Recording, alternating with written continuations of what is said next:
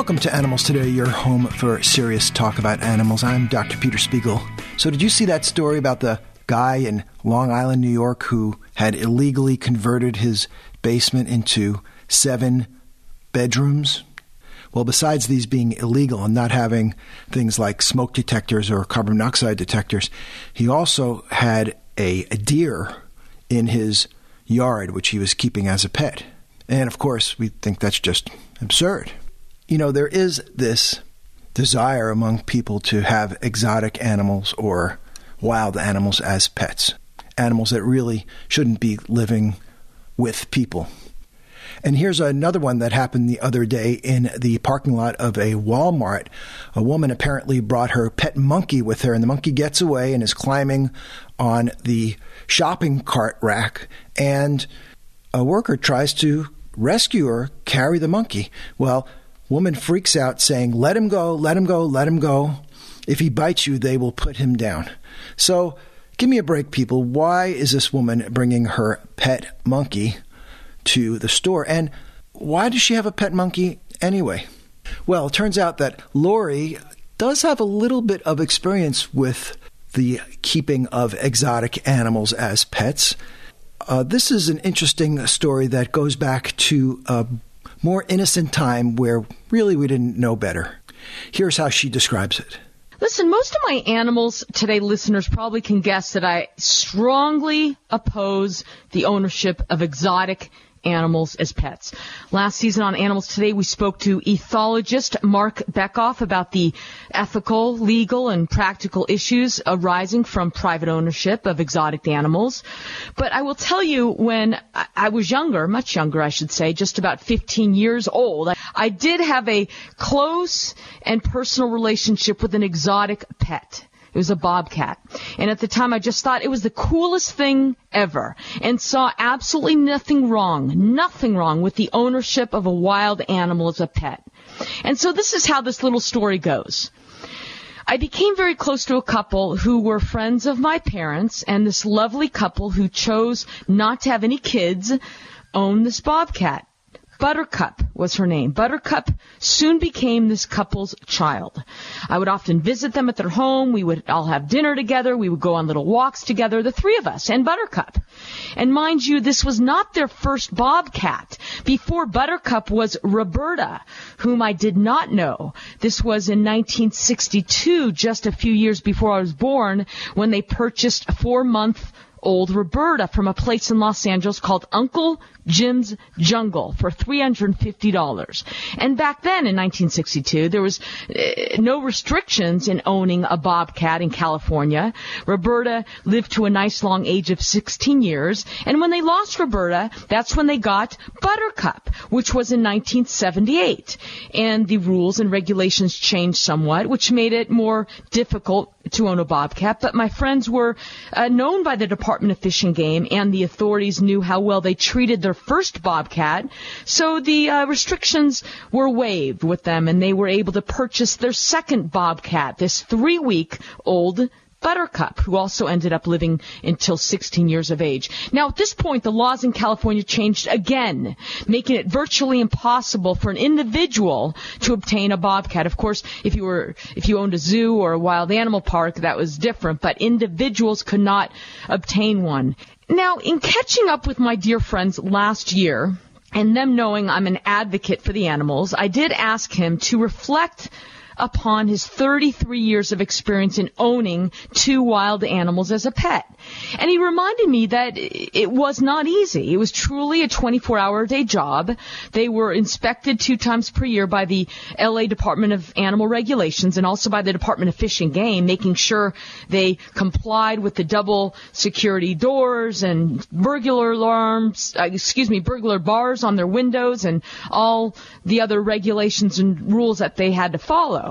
Now, he didn't want to get into a discussion of the ethics and moral issues that surround the ownership of an exotic pet. For instance, preventing a wild animal from being raised in his natural environment and socializing with his species of his own kind and being confined to an unnatural limited space and essentially being raised and living a domesticated life. Listen, it was a different time, and I think we are starting to think twice about these practices, so I really didn't want to press the issue with him. But he did recognize and admit to me that the wild instinct never goes away in a wild pet. So although tamed and raised from birth, and defanged and declawed, which is another unethical topic we're going to address at another time. His point was, although tamed and loving to them, in an instant, the cat can bite or attack a child or a stranger with any sort of seemingly insignificant trigger, like a smell or simple gesture or someone wearing a strange looking hat. You know what I'm trying to say here. So at that time, and like I said, I was 15, 16 years old and, and spent quite a bit of time with Buttercup. I thought nothing about the ethical issues surrounding the ownership of a wild animal. In no way did it even cross my mind. In fact, I thought this was the luckiest and most spoiled feline I've ever met. And just as you and I might treat our cat or dog as part of the family, and as a child, so did they. This bobcat was their child. I'll tell you the difference is you and I would feed our cats a 99 cent you know, can of Fancy Feast and they would give their cat a $15 steak for dinner. But again, not once at that time did I ever think about if it were inhumane or unethical to keep a wild animal as a pet. 30 years later, and as a radio talk show host advocating for the animals, I think often about this, especially when I read about or hear about on the news over and over again people getting mauled by their exotic pets, whether a bobcat, a python, a chimpanzee, a bear, whatever, wild animals should not be pets. We know better now. Reason one, as I alluded to before is that holding a wild animal as a pet is cruel to the animal because it prevents him or her from doing what they're supposed to do in the wild. I don't think that people should have the legal ability to prevent a wild animal from leading a normal animal life. And especially the business of breeding and selling such animals like say a boa constrictor. I mean, what's the point of that? To amuse the owner? I really think we need to get away from this. Now, I'm a big proponent of animal sanctuaries. In general, sanctuaries provide a safe place for wild and sometimes not so wild animals to live out their lives after they become unmanageable by owners who don't or who didn't think ahead about the needs of a wild animal or how big a snake or an alligator or a bear would get. And yes, even a bobcat. Or when performing animals are no longer needed to perform. Or when wild animals are rescued after being injured, such that they would not be able to live out their lives in the wild. Sanctuaries provide a place for them. And animal sanctuaries are a great place to bring children to learn about animals and how some people can actually be kind to animals and how to really show them compassion and respect. Children remember these lessons and carry them off into their relationships with other people as well. Compare that to what I think they learned, say, at the circus. That being that it's okay and normal to control and abuse animals to make them do unnatural things and to cheer when they do their unnatural things or their tricks for us.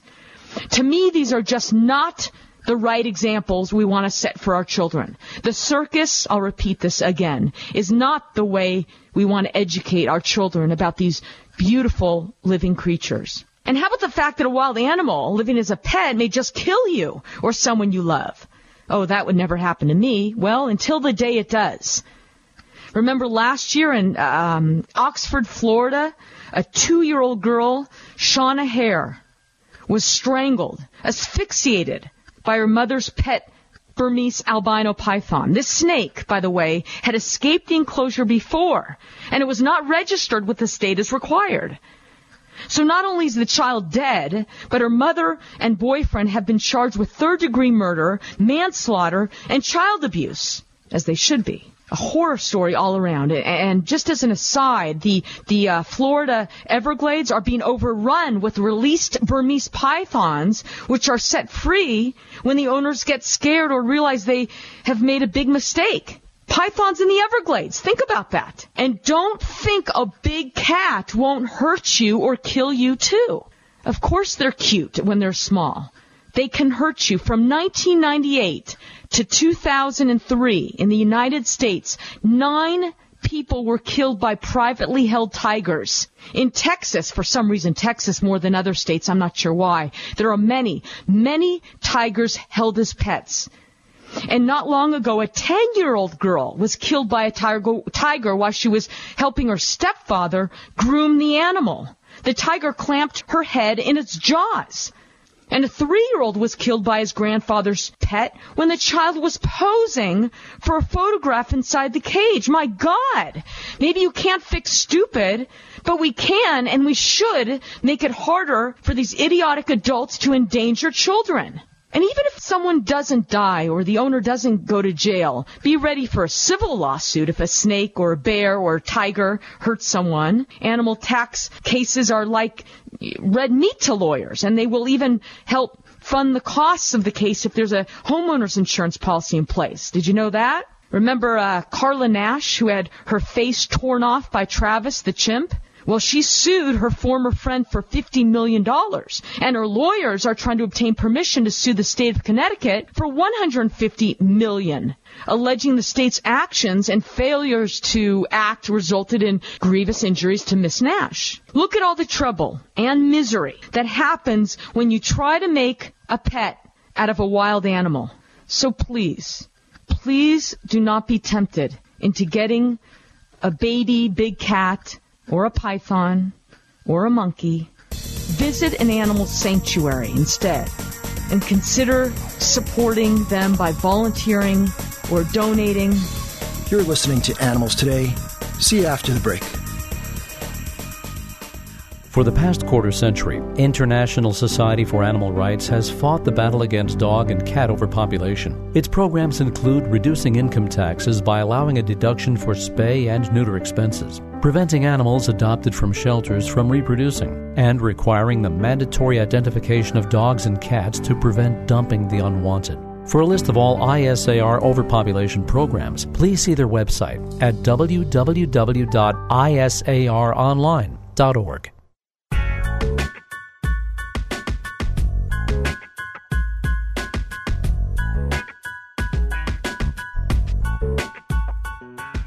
Welcome back to Animals Today. Do you remember a few weeks ago when everyone was freaking out about Zika?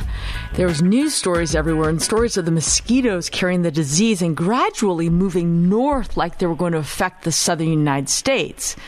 Well, in response to this, and in order to cut down the mosquito populations in areas like Florida, some communities sprayed insecticides pretty widely. And how surprising, the next day we hear more stories about millions of dead honeybees in those areas. So, what exactly happened, and could the bee killings have been avoided? I want to welcome Dr. Eric Mussen, formerly with the UC Davis Department of Entomology and Nematology. And Eric Eric is a bee expert. Welcome back to the show, Eric. Well, thank you. Thank you for uh, contacting me again. Eric, what exactly happened here, and what is the rationale for spraying insecticide to protect us from the Zika virus? Well, any of these diseases, West Nile, Zika, there's there's more that can be transmitted by mosquitoes can be a real problem if that disease gets into the mosquito population and starts being distributed amongst the people in the area. So the the people in public health tend to try to keep the mosquito levels as low as possible so they don't run into those situations. And they have a couple of approaches. One is to try to get all the places where there's a puddle of water where those mosquitoes might breed and put some kind of a material in or on the water that stops the mosquito larvae and pupae from ever getting to adults. Uh, if they haven't done that, or if the uh, insects escape them, or they miss the puddles, or whatever, uh, then we have quite a number of adults, most of which come out at dusk and dawn to do their biting. So when they find out that there is the disease within some of those mosquitoes, because they have sentinel animals out there uh, that build up resistance immunity to some of these diseases. And if that happens, then they know the disease is around. Or they even grab the mosquitoes once in a while and check their bodies to see if they've got the disease in them. So when they do find the disease, then they decide, well, about the only thing that we can do now is try to eliminate as many adult mosquitoes as possible in, in order to uh, keep people from being bitten and, and having the disease transmitted to them. What insecticides were used and where were they employed? And what issues or problems were there with using these insecticides in this manner? Well, I, I think things are kind of focused now on using a, a pesticide called Naled, and it is something that's sometimes used in commercial agriculture. But when when they use it for mosquito control, they back the dose down to somewhere between a 20th to a 32nd of the normal dose. They increase uh, an adjuvant, as we call it in there. Usually it's piperonyl butoxide, which uh, prevents the insects that are hit with the spray detoxifying the chemical. It just turns off their detoxification system. So it only takes small amounts to, you know, kill the insects. But interestingly, when they do that, it's normally the smallest insects that, that have the most problem. And you normally find that um, oh, ants and aphids and uh, mosquitoes and other little insects like that are more much more susceptible to these tiny little droplets. And the bigger uh, insects like butterflies and grasshoppers and and even bees don't seem to have too much of a problem unless and there's always an unless here. Mm-hmm. It appears as though that was the material that's being used in the way that it's normally used, but when they did these uh, dusk sprays, apparently nobody paid too much attention to the fact that on warm, warm nights, honeybees don't all go right back into the box as soon as they get home. Mm. They'll be flying back, and most of them will be back around sunset. But if it's really warm, little bees have warm bodies to begin with, and if it's warm in the hive and, and after the bees are trying to cool the hive down inside, then those foragers don't go back inside until later in the evening when it gets cool. So they kind of form what we call a beard out in front of each of the colonies around the entrance. So there's these masses of bees out in front. And if they sprayed right over that and there's a direct hit, then there's an awful lot of small droplets falling on these insects, and it's enough to kill them. So I, apparently that's what happened. They sprayed during the time that the bees were out there in huge numbers, and it just knocked down, basically killed everything that was out in front of the hive. I read a news story where a beekeeper said her area was sprayed and she had no warning and lost her entire colony. Well, you know, agriculturally in California, if a uh, honeybee toxic material is going to be used, then the applicator uh, has to notify the agricultural commissioner of that county and tell them that the spray is going to go on. And then the applicator has to wait as much as 48 hours, but sometime in that time thing, until the beekeepers that are have their colonies registered in that area uh, have been notified. And then the beekeeper can, if he or she wishes, uh, physically move the bees away, cover the bees up with something so that the spray won't hit them. This NALED thing normally, about the time it lands and, and sits there for a few minutes, it isn't going to be much of a problem anyway. It's, it's these direct hits that are the problem. So in some cases, if it's not too hot, you can lightly cover up the entrance and cover up the bees with, with something. Plastic's about the worst of the bunch, but uh, wet burlap bags sometimes the beekeepers will use. And that should be enough to protect you, but you have to know it's going to happen. And the um, public health people do not operate under the agriculture rules. And so they are allowed to use these bee toxic products without notifying uh, probably much of anybody if they want to. But fortunately, out here in, on my end of California, anyway, uh, we've been getting you know weekly. Like a week from now, we intend to spray. Two days from now, we intend to spray. Mm-hmm. It's kind of hard to miss it if you're somebody with, with bees that you want to protect. That's what should have happened. Apparently, it didn't. Eric, there are many ways to control mosquitoes. Should we be doing other things besides using these poisonous insecticides? Well, actually, we're you are kind of limited on what can be done.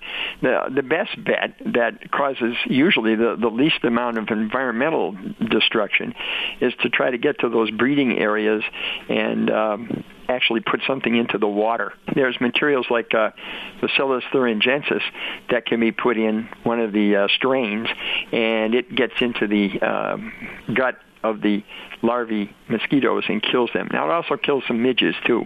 So you can't say that you're not exactly doing anything to the environment. But when it comes down to it, killing mosquitoes and midges in the immature stage, I think, is preferable to waiting until the adults are all around, and then you have to go get them with something that that's rougher on the environment than those those early approaches. Eric, are you worried about Zika becoming an epidemic? Are are we overreacting? Well, you know, it's it's really hard to tell because when you make a prediction, you're almost always wrong on these sort of things. We've had concerns about West Nile and some other diseases, the encephalitis and whatnot. And uh, when when they get into an area and, and they get into a lot of mosquitoes, we normally see more cases than we normally would. Uh, but whether or not this could ever, you know, become a, a massive epidemic, I don't know because everybody would have to be chomped on by mosquitoes, which I don't think happens. And um, lots and lots and lots of people would have to be carrying this so it can be picked up by one mosquito and moved on, you know, to another host. And um, no, I don't. what can I say? You could have a lot of people in one place at one time that could get into trouble if there was, if there was. Uh, a reservoir around of this disease and a whole bunch of mosquitoes capable of carrying it, then you held a, I don't know, a football game or something like that, you might be able to get quite a few people into trouble that way. But I don't know that it's going to become what you and I would call an, an epidemic across the country. Don't go away. When we come back, we're going to ask Eric why we should care so much about the honeybees.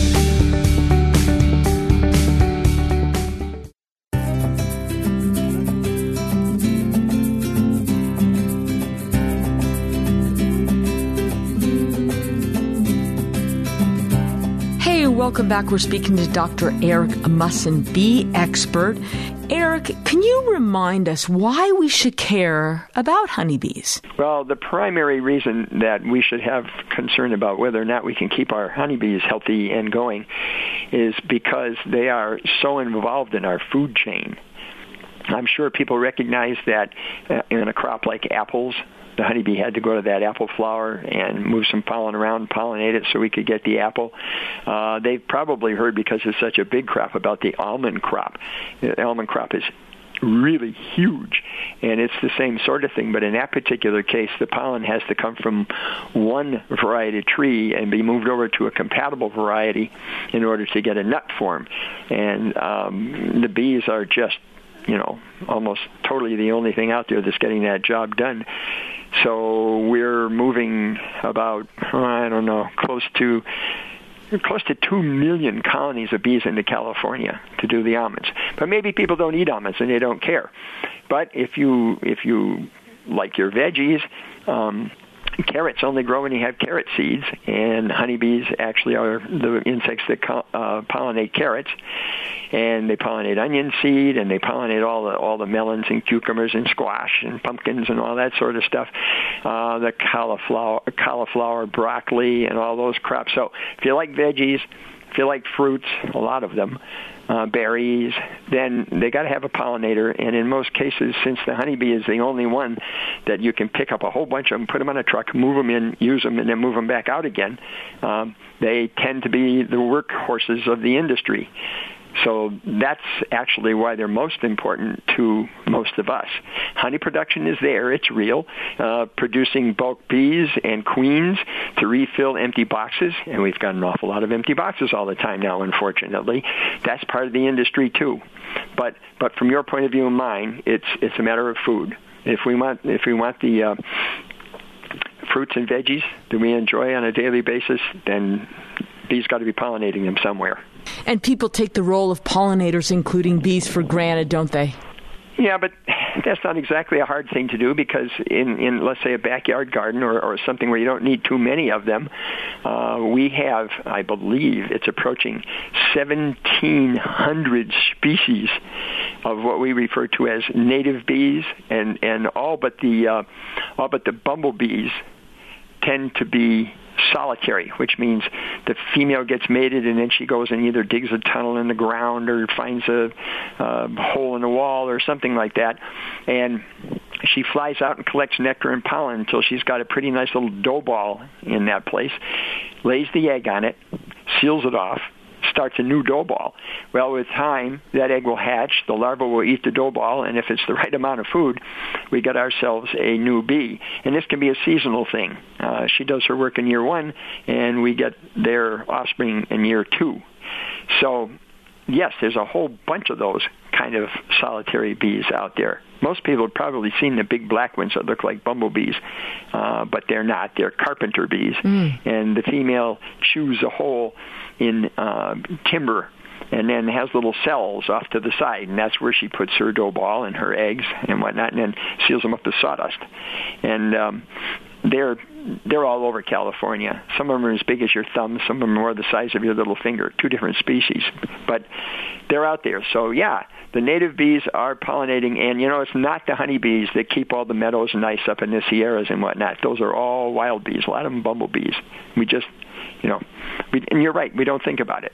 We just think the flowers come, the flowers go, the fruits and nuts, the shrubs, the trees, everything makes it. But a lot of them need bees. Last year, when you were on the show, the big story about bees was that their populations were getting dangerously low. Is that still a concern now, or have the populations bounced back? Well, the the things that made the populations drop before seem to still be in sway. But the beekeepers, after they work at these problems for a while, can find ways to, uh, let's say, try to get back to where they want to be. In other words, have their boxes with some bees in them. So uh, they're doing a lot more what we call splitting, where if they have a fairly substantial sized colony, they'll take half of the bees and brood, move it into a new box, and then put a new queen queen in it, and those will grow up, and now you'll have two. But the problem with that is during the grow up phase, they're not big enough for pollination and not big enough for honey production. So what a lot of these people are actually shooting for is the hope that they can get their numbers really up. They'll make it through the winter, and they can rent them for pollination of almonds because that's by far the highest price you can get for your bees. And then after that, they'll use them for everything they can, knowing that sooner or later, some of them are going to get into too much pesticide and, and start falling apart. And that's what's going on. There was a study that just came out recently where they took a look at all the data they had collected so far on pesticides in stored pollen and in the bees, and they tried to relate that to some phenomenon amongst the bees that they could they could stick their finger on. And uh, two things came out of that data. Number one, the more different insecticides that the honeybees had in their pollen and in their bee bodies, but the more more exposure to different insecticides, the more likely the colony was to die. And then the second one that was interesting is the more exposure to different fungicides the bees happened to have, the more likely it was they'd lose their queen. Mm. And of course, if you got a colony without a queen and you don't catch that, before long you don't have a colony. Last year, we also spoke about the use and misuse of insecticides in agriculture. Do you want to give us your thoughts about that? Well, generally speaking, um, the agricultural products are, are supposed to be labeled in such a manner that the bees ought not to get into too much trouble with them.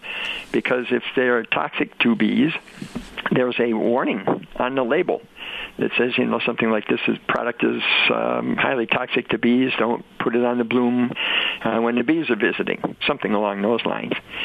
I would say that if you were a grower and you were renting bees, you certainly would follow that because you wouldn't want to blast your own bees and not get your crop. But the thing is, the neighbor down the road a few miles away uh, may, may have a crop that's in bloom and attractive to bees, but um, he hasn't seen bee boxes anywhere. So he just decides, well, okay, I can use this stuff. I don't have any bees around. But he didn't go out and check he didn't go out in the field and look to see if they were there because he might have been surprised. Yeah. Bees will fly up to four miles or a little bit more away to get their food. So they, they cover it. That's a long distance. Think about it. Four miles to go get food if there isn't enough around where they are. So some of those materials are used and they probably from one point of view, they're not used wrong because the individual had no idea or that there were any bees in the field. So the material was used. The bees went in the field, and, and they really get into trouble. I think that's how it normally happens. I'm, I'm pretty sure people that rent bees don't kill their own bees. An accident can happen. Once in a while that'll happen. But, but generally, I think it's something that generally happens at the neighbors. When you're in an urban setting, you still can have the same problems, but it's a little bit different because now you're talking about uh, a golf course or a landfill mm-hmm. or you know it's hard to say your neighbors who who are using some of these materials uh, probably not worrying too much about the label now because they're you know the the ag people have to really watch the labels but so locally things can be used, parks and recreation, uh, who knows? But if they're not careful, your bees can get into those. And and the final the final thing about all of this is, generally speaking, the bees get into trouble when they bring back contaminated pollen. So, if something's growing out there and it's in bloom and it's going to be a relatively short bloom, not something that blooms all season. We have things that do that alfalfa, cotton, some of the vine seeds. But if it's something that only blooms once, while it's in bloom, just don't put anything on it. Because we know now that it doesn't matter if it's an insecticide, a fungicide, an herbicide, an acaricide, uh, even some of the adjuvants, which are the things you mix with them to make them work better. Those all tend to be toxic to the bees, and they have to detoxify them if they get into it. And the energy it takes to detoxify then isn't there for them to develop properly as properly as larvae and pupae. Uh, it's not there for the immune system to work the way it should. It's not there for them to digest their food and make royal jelly the way they ought to. It's not there so that they have energy to fly around and forage properly. So there's there's negative consequences, even if it isn't acutely toxic, which means it kills them instantly, or even sublethal, which means it kills them a little bit later later, shortens their lifespan. But it's still taking energy that a healthy bee needs to do the things healthy bees are supposed to be doing. So these chemicals are, are unfortunately ubiquitous now, and the bees get into them practically everywhere. So it's, it's just something to keep in mind. Keep the sprays off the blooms, out of the pollen, and you'll probably go a long way in protecting the bees. Bee expert Dr. Eric Mussen, thank you very much, sir. You're very welcome. Hi, it's Dr. Lori Kirschner, host of Animals Today Radio, and I'd like to invite you to join me each week right here for the latest animal news from around the globe. From animals in the wild to animals on farms and in agriculture to our beloved dogs and cats, Animals Today tackles the important issues about their welfare and rights while promoting compassion and respect for all living creatures. And yes, Animals Today is your home for serious talk about animals, but there's big doses of fun and adventure for everyone. If you want to know what you can do to help tigers in the wild, or whether your family should adopt a tortoise, or why you should avoid buying puppies from pet stores, you will love Animals Today. So make sure to join us on this station each week. Visit us at animalstodayradio.com, subscribe to the podcast on iTunes, and join the discussion on Facebook. Thanks for listening. Your Animals Today tip of the day is about urine spraying by cats. Spraying is a way for cats to mark their territory. Spraying is mainly a trait found in male cats, but females will also mark when they are in heat. Of course, in house cats, it's quite undesirable, but fixing your cat is the best way to correct this problem. Litter box issues are another common cause of unwanted spraying, but if the behavior persists, ask your veterinarian to make sure there are no other medical problems present. And that is your Animals Today tip of the day. I'm Bob Dorigo Jones, and this is Let's Be Fair. A monkey, an animal rights organization, and a primatologist walk into a federal court to sue for infringement of the monkey's claimed copyright. Sounds like a joke, right? But it's actually a line from a real court document filed by a lawyer for a photographer who was sued last year by the group People for the Ethical Treatment of Animals. To make a long story short, a monkey in Indonesia took a picture of himself using a camera that a nature photographer had left unattended. It was hilarious, and the monkey selfie went viral. Unfortunately, that's when the real monkey business started, and PETA sued the photographer. It claimed that the monkey, not him, should get any money generated by the photo. Let's be fair. I know our legal system sometimes seems like it's gone bananas, but I'm happy to say that a federal judge has just issued a tentative ruling upholding common sense. He says that a monkey can't own a copyright. PETA, however, pledges to keep fighting.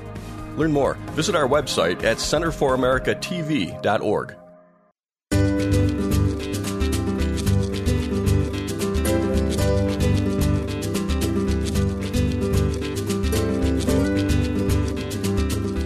Welcome back to the show. I want to tell you a bit about Susie, our older Rhodesian Ridgeback, and her spine condition, which it turns out is pretty common in dogs. First, if you don't know, Susie, who is about 12 years old, is thought to be a purebred Ridgeback, but she's relatively small for one, only about 70 pounds. I literally rescued her from the mean hot streets here in the desert after feeding her daily for several months, and she was quite ill when she finally allowed me to lift her in the car one evening. Our veterinarian promptly operated and removed her infected uterus and ovaries and kept her for a few days in the hospital on antibiotics and IV fluid fluids. Amazingly, Susie made a great recovery, and we've enjoyed seven years with her as part of our family, even with her funny behavioral issues from being homeless and living on the streets for quite a while. Well, Susie recently has developed weakness in her hind legs and an abnormal gait. So we decided to have her evaluated by veterinary neurologist Dr. Stephen Hansen to see if we can help her. Dr. Hansen is with the Veterinary Neurology Center in Tustin, California, and also sees patients in Palm Desert, California. Welcome back to the program, Dr. Hansen. Hi, thanks for having me. Stephen, you had a chance to evaluate Susie. Can you recount what you heard from us and what your initial thoughts were? Yeah, so initially when I took a look at Susie, what I saw is that her back legs were stiff. Um, she had a little bit of scuffing in her paws when she walked. And also when I pinched her toes, when I tested her reflexes, she wasn't able to pull her legs back toward her body with the normal strength. So it looked like she had a slight decrease in her reflexes. And those symptoms were suggestive of what we call a neuropathy, which is a nerve condition. And that can be caused by a lot of different things. So the first thing we did was run some blood tests, uh, ruled out a lot of medical conditions that can cause that sort of nerve degeneration. What are the most common medical problems older dogs get that affects their gait and leg strength? Well, probably the most common is arthritis. As we all get older, our joints get a little more uh, stiff and sometimes painful, and so as dogs age, it's very common for them to get arthritis. But once they start to scuff or look wobbly or if they have a problem controlling their bowels or bladder, that is more suggestive of a neurological problem. And the most common cause of a neurologic problem in older dogs is disc disease. So oftentimes they'll have degeneration and bulging of a disc, which is a little cushion between the vertebrae and the spine and that'll bulge up and pinch either a nerve or the spinal cord, and that can cause weakness. Usually that also has pain associated with it. Then another potential cause is what I mentioned before, just a neuropathy, which is a problem more in the, the nerves. It usually affects the nerve lower down in the legs, closer toward the paws first, and it kind of works its way up. That can happen due to low thyroid function, liver or kidney disease. It can happen secondary to some sort of cancer. A lot of times it happens without any definable cause. Another thing that we see fairly commonly is a condition called degenerative myelopathy, which is a genetic disease of the spinal cord that affects German Shepherds most commonly, but uh, Boxers are close behind in their prevalence, as are Welsh Corgis and a variety of other breeds. Then uh, probably lastly, tumors can cause weakness. You know, tumors either in the nerves or in the, the spine. And then probably the least common but still occasionally occurs is an infection in the spine called discospondylitis. So there are a lot of potential causes of weakness, especially in older dogs. So, Stephen, you had this suspicion that Susie might have degenerative myelopathy, and you had to send out a blood test for that. What is degenerative myelopathy?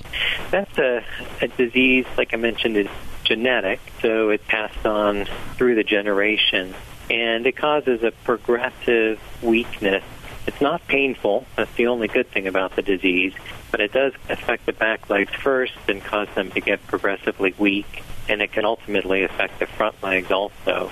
That disease has been researched extensively, and researchers have now found the gene responsible for that condition. Interestingly, it's the same genetic mutation that occurs in people with ALS or Lou Gehrig's disease. So now we do have a genetic test for it. If we run that genetic test and it comes out negative, we can be pretty sure the dog does not have degenerative myelopathy. But if it's positive, we know they're carrying the gene. That doesn't necessarily mean they have the disease or even that they're going to start showing symptoms of the disease within their lifetime, but it does indicate they have the tendency to develop that condition. And Stephen, as you know, um, Susie's test for degenerative myelopathy, this came back negative, and then you mentioned the possibility of a tumor, but your suspicions for this were low. So your diagnosis for Susie is degenerative disc disease, and what specifically does that mean? Yeah, normally the the discs of the spine are like little jelly donuts. They have a tough outer part, a squishy center, and they sit between the vertebrae and they're right underneath the spinal cord. The spinal cord runs in a tunnel of bone. So when that disc degenerates, it becomes more firm and it starts to weaken and it can start to bulge up. And when it does that, it pushes up on the spinal cord the spinal cord has nowhere to go because it's in this tunnel of bone. So the disc compresses the spinal cord within that canal. That also causes inflammation and swelling in the spinal cord, which makes the weakness worse. So when we give something like a cortisone anti-inflammatory, it reduces that swelling and inflammation, so it helps the spinal cord function better. What it doesn't do, though, is take the pressure off of the spinal cord. And sometimes when that pressure is severe enough, we have to do surgery to remove the bulging part of that disc, take the pressure off of the spinal cord so that uh, it can function better and the hind legs are, can become stronger. And as you know, Dr. Hansen, we began a treatment course of an oral steroid, which has helped. Of course, there are many possible unwanted side effects when an individual is taking steroids, but we found that she's doing pretty well on a relatively low dosage of steroids per day. Now, she's getting older, but this really is allowing her a very good quality of life, and we're very pleased with how well she's done. It's been a number of months now, and she's a content, older dog who seems to be in little or no pain who can take short walks with us. Dr. Hansen, any tips or comments you'd like to share with the listeners about back diseases in dogs? Sure. I think, you know, oftentimes as dogs age, they start to have problems with their back end. And some people just attribute that to old age. And I think it's good to not just assume that this is a normal part of the aging process if your dog starts to have weakness in their back leg. It's really important to have your vet evaluate that because there may be something that can be done to help that. And it doesn't necessarily have to be a major surgery. So sometimes just medication, um, sometimes even something as non-invasive as acupuncture can help a dog's mobility. So if uh, one starts to see their dog having decreased mobility, it's really important to have your local vet check that out. Very good. Veterinary neurologist Dr. Stephen Hansen, thank you very much. My pleasure. Thanks for having me. And thank you for tuning in to Animals Today. This is Dr. Lori Kirschner encouraging you to nurture your love and compassion for the only other beings sharing our planet, the animals.